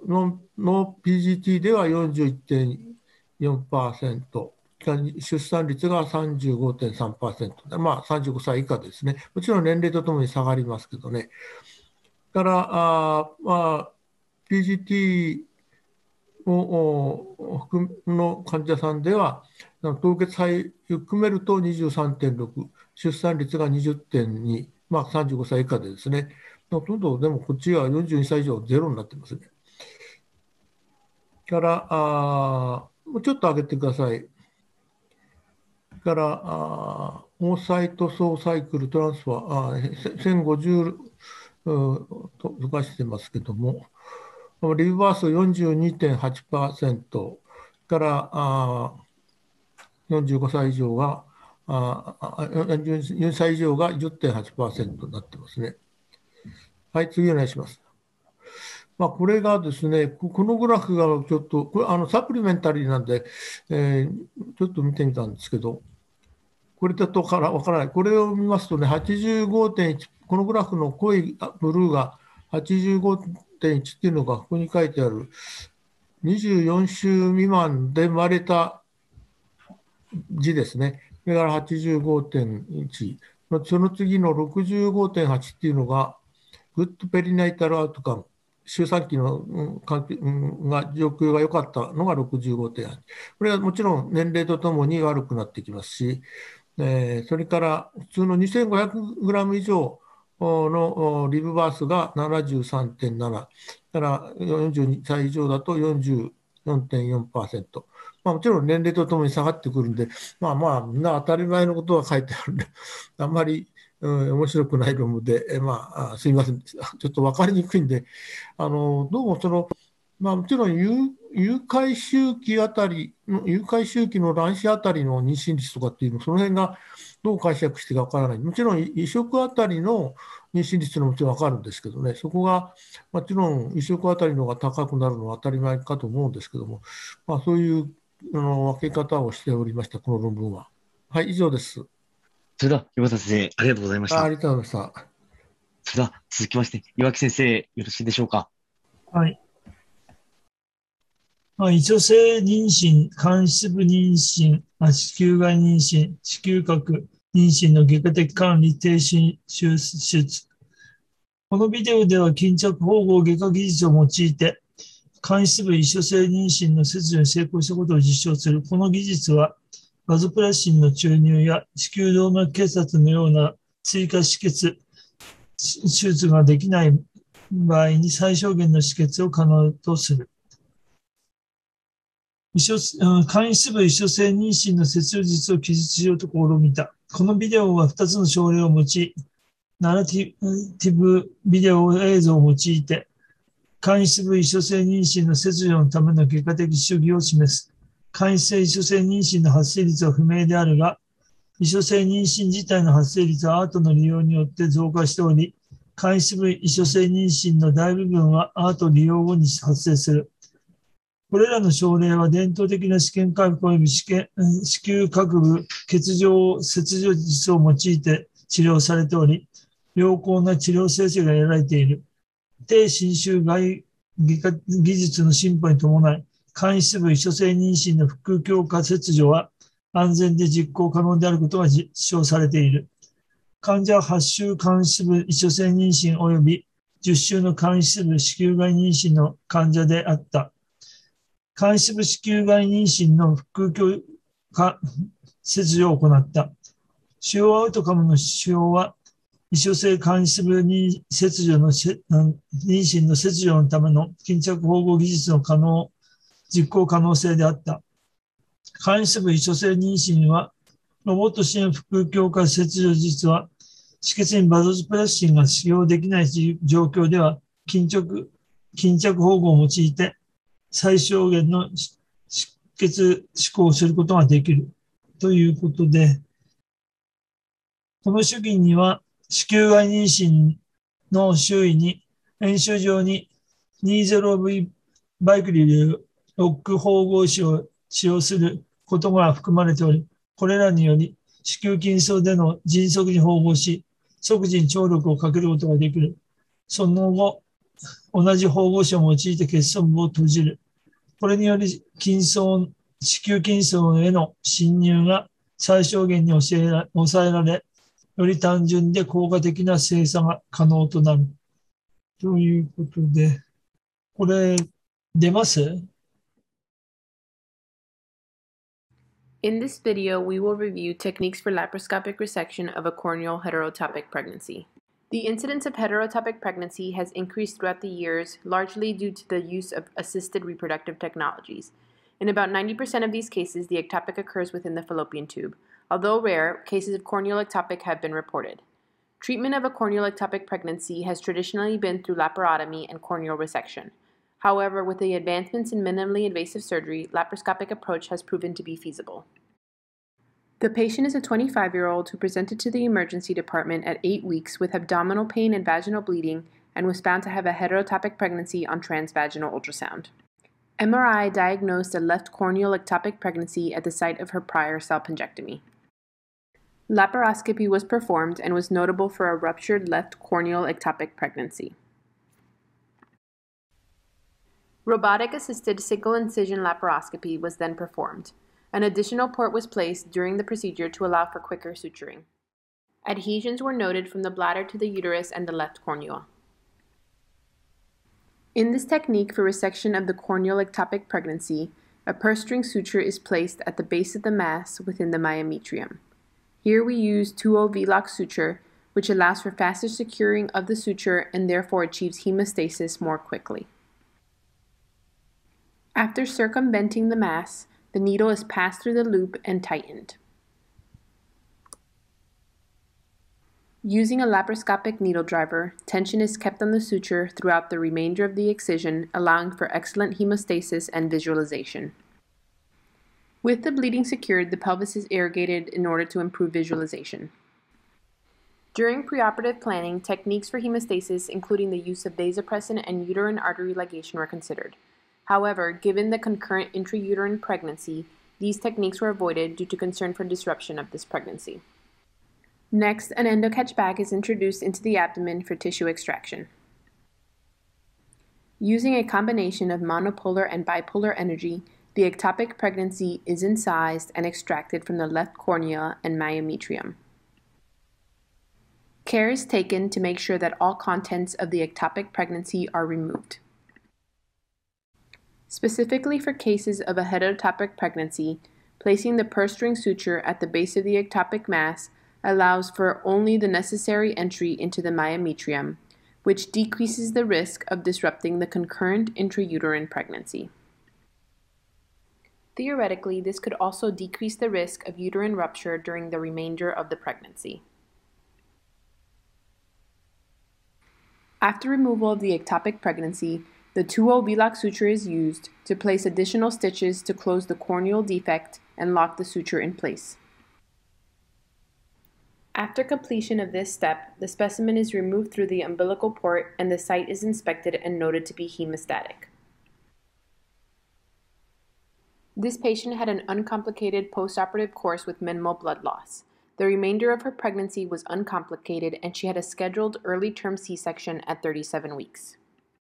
Here we have another example of this technique for a 10 week left corneal ectopic pregnancy using traditional single incision laparoscopy. As demonstrated before, a 2O VLOC suture is used to circumvent the base of the ectopic mass at the level of the myometrium. This is done in a purse string fashion. The suture is passed through the loop, tightened and secured in place using traction with a laparoscopic needle driver. This allows for better control of hemostasis once the mass is incised. In this case, dilute vasopressin was injected into the ectopic mass as an additional technique to minimize blood loss. Vasopressin is typically used for corneal resections. However, as evidenced by the prior video, it is not always necessary for hemostasis. Using the harmonic scalpel, the serosa and ectopic pregnancy are incised, and using a combination of blunt dissection and cautery, the gestational contents are mobilized and extracted from the uterine cornua.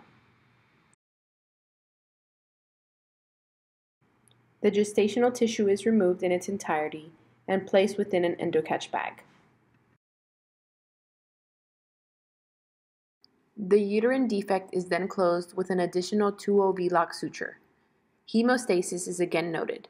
In our practice, we now use the same 2O VLOC suture used for the purse string closure making this technique simpler and more efficient. Using these techniques, the estimated blood loss was about 20 cc's. As seen in the previous case, this technique allows for only the necessary entry into the uterine myometrium. There are multiple techniques for minimizing and controlling blood loss during resection of an ectopic pregnancy, including the use of hemostatic agents and uterine artery ligation. However, these techniques may not be available in all institutions and may not be applicable to all patients. Therefore, here we demonstrate an additional technique that could be considered in these cases. In conclusion, a corneal heterotopic pregnancy can be safely resected through the use of a purse string technique which helps minimize blood loss and avoids excessive entry into the myometrium.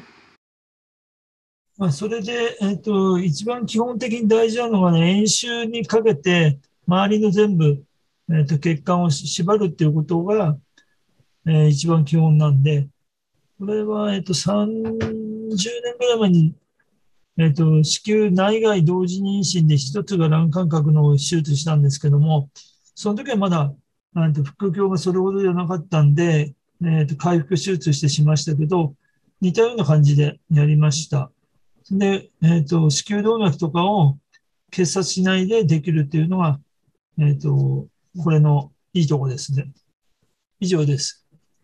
ありがとうございます。それでは、岩木先生、引き続き文字編よろしいでしょうか？はい。時々あの出てくるアッシャーマン症候群のことですけども、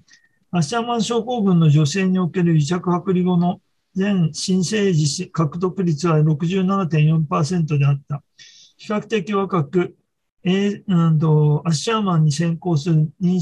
娠第一三半期の処置を受け、癒着の程度が低く、癒着剥離後の流産がない AS の女性には、新生児出産の可能性が最も高い。ということ、これが結論なんですけども、アッシャーマン症候群の女性の外科的管理後の生殖転居を検討したアッシャーマンの女性のための国際紹介病院においてコホート研究を実施した。ここの病院がすごいんですけども、25年間、えーと、ヒステロスコープのオペ専門にやってるとこなんで、オランダだったかな、これ。確かそこにあるんですけども、そういう病院です。で、患者は2003年1月から2016年12月にかけて AS と診断され、治療を受けた合計500例の女性で、最低2年間の追跡調査を行った。従来の器具を用い、子宮強化癒着剥離術と誘導補正 X 線投資を併用したっていうのは、これ傾向なのかなんかわかんないけども、それを併用したということです。主要アウトカム指標は生児出産率とした。コホートに組み入れられた500名の女性に、569例の妊娠が術後3年以内に達成された。流産率は33.0%、生児生産率は67.4%であった。年齢、原因となる処置及び癒着後の少なくとも1回の流産は生産、生児生産の転居を強く予測したということで、別にこれ癒着剥離後の少なくとも流産1回が、この生児出産を、えっ、ー、と、よくするんじゃなくて、これ逆に少ない方が、えーと、いいということですから。ではえー、背景ですけども、えっ、と、これでエイジが34歳で、23から49で BMI もそういうふうになってます。で、その Asherman classification AFS っていうのは mild、moderate、severe っていうのがありますけども、えっ、ー、と、 mild のまあ一つの例で言うと、えっ、ー、と、年、あと、月経が正常であるっていうのがマイルドで、 moderate が少なくなってきてるというのがえっ、ー、と、 moderate、severe は、えっ、と、全くの無月経を、要するに子宮性の無月経を示しているということですね。で、次のアッシャーマンクラシフィケーション ESGE っていうのがあるんですけど、これ3の A とか4の A とかあるんだろうと思うんだけども、それが消されてるんで、1と2がま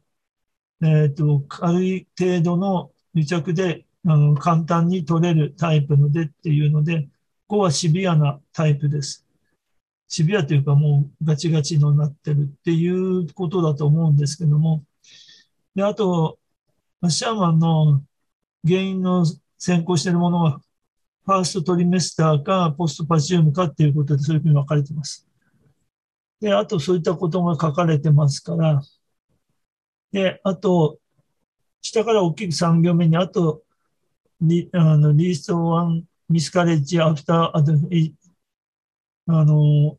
癒着剥離後の1回の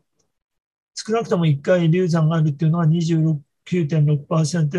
えー、と片っぽが70.4%これが関係してますからで次そういったのが背景です次お願いします大体妊娠率の刑事的変化で大体12ヶ月で80%ぐらいになるということを示しています。次お願いします。で、生児出産率を決定する単変量、単変量解析因子ですから、それの中であるように、えっ、ー、と、これどういうふうに見るかっていうと、多分これ、少なくとも、えっ、ー、と、一人生まれてるのと、生まれてないのとあって、それの中で、どういうふうに分けるかということで、AS を起こる前に、えっと、流産、うん、流産したことがあるとか、えっと、そういったことを書いてますから、生まれる前とか。で、えっと、アッシャーマンのそれに関係してます。ちょっと上に上げてください。いいです。そこで、少なくとも、あの、一番下は少なくとも、えっと、癒着剥離後の、あの、流産を経験したっていうのが、ES が23.1で76.9%で、そこについついてるのと、で、アッシャーマンの原因が何かっていうことで、ファーストトリメスターとポスパディウムで71.8%、28.2%っていうとこが下から3番目のとこで出てます。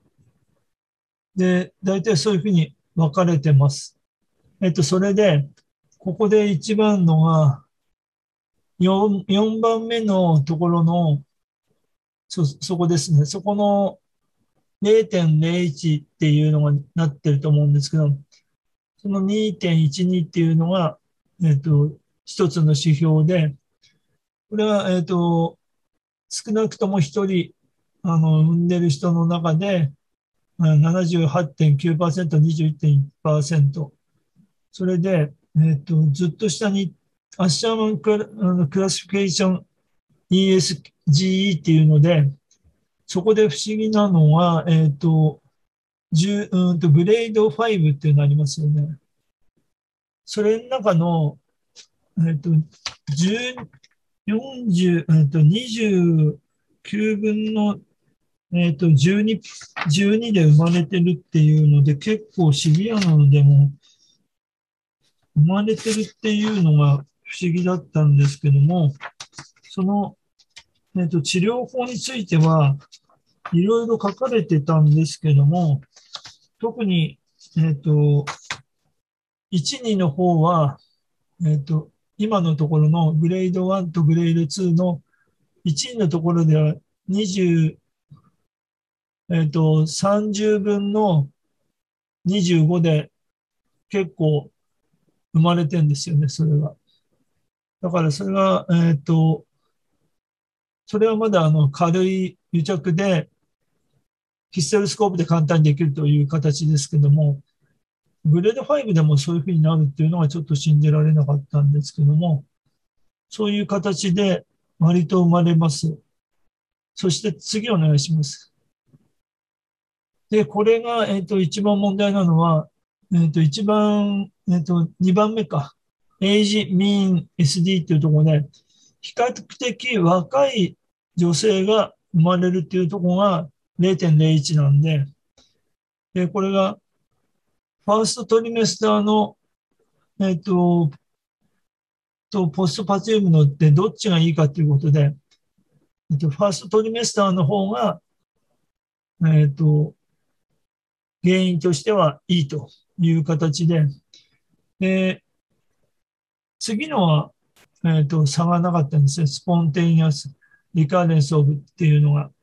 そういうのはあまり関係がないとで、ミスカレッジの方は、えーと、そういったものがない方がいいというのは、あのさっきのちょっと分かりにくい日本語なんですけども、そういうことになってます。それで、結果はですね、えっ、と、中の方にずっと読んでいくとよく書いてあって、若い方が少しあのベターだということですね。あの、あの政治を出産率は。それで、えっ、ー、と、ファーストトリメスターの方がポストパチウムよりはチャンスが多いと。で、あと、ミスカレッジは、癒着剥離後の流産は、えっ、と、政治出産率のチャンスを低くする。要するに、あの、癒着剥離後の流産は、生児出産率を下げるということで、それで、えっ、ー、と、また再び癒着したことに関しては、えっ、ー、と、強くそういったものを示唆するものはないと。あと、えっ、ー、と、少なくとも一人生まれてるのと全く生まれてないのと比べて、この一個前ですけども、それは差がないということになってます。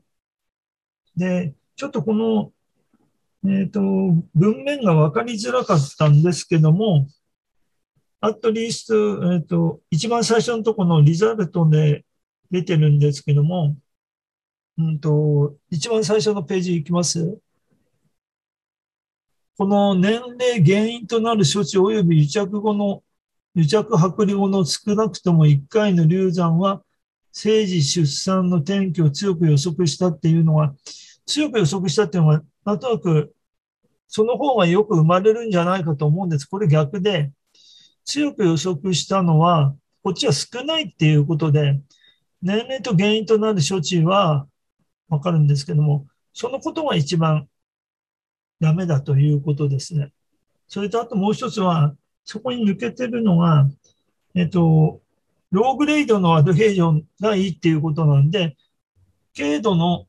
えっ、と、アド、あの、アッシャーマンだったら、えっ、と、生児出産は、えっ、と、認め、あの、多く認められるということです。ただこれはなんかそこの国際消化、消化、うん、紹介病院においてやってるんで、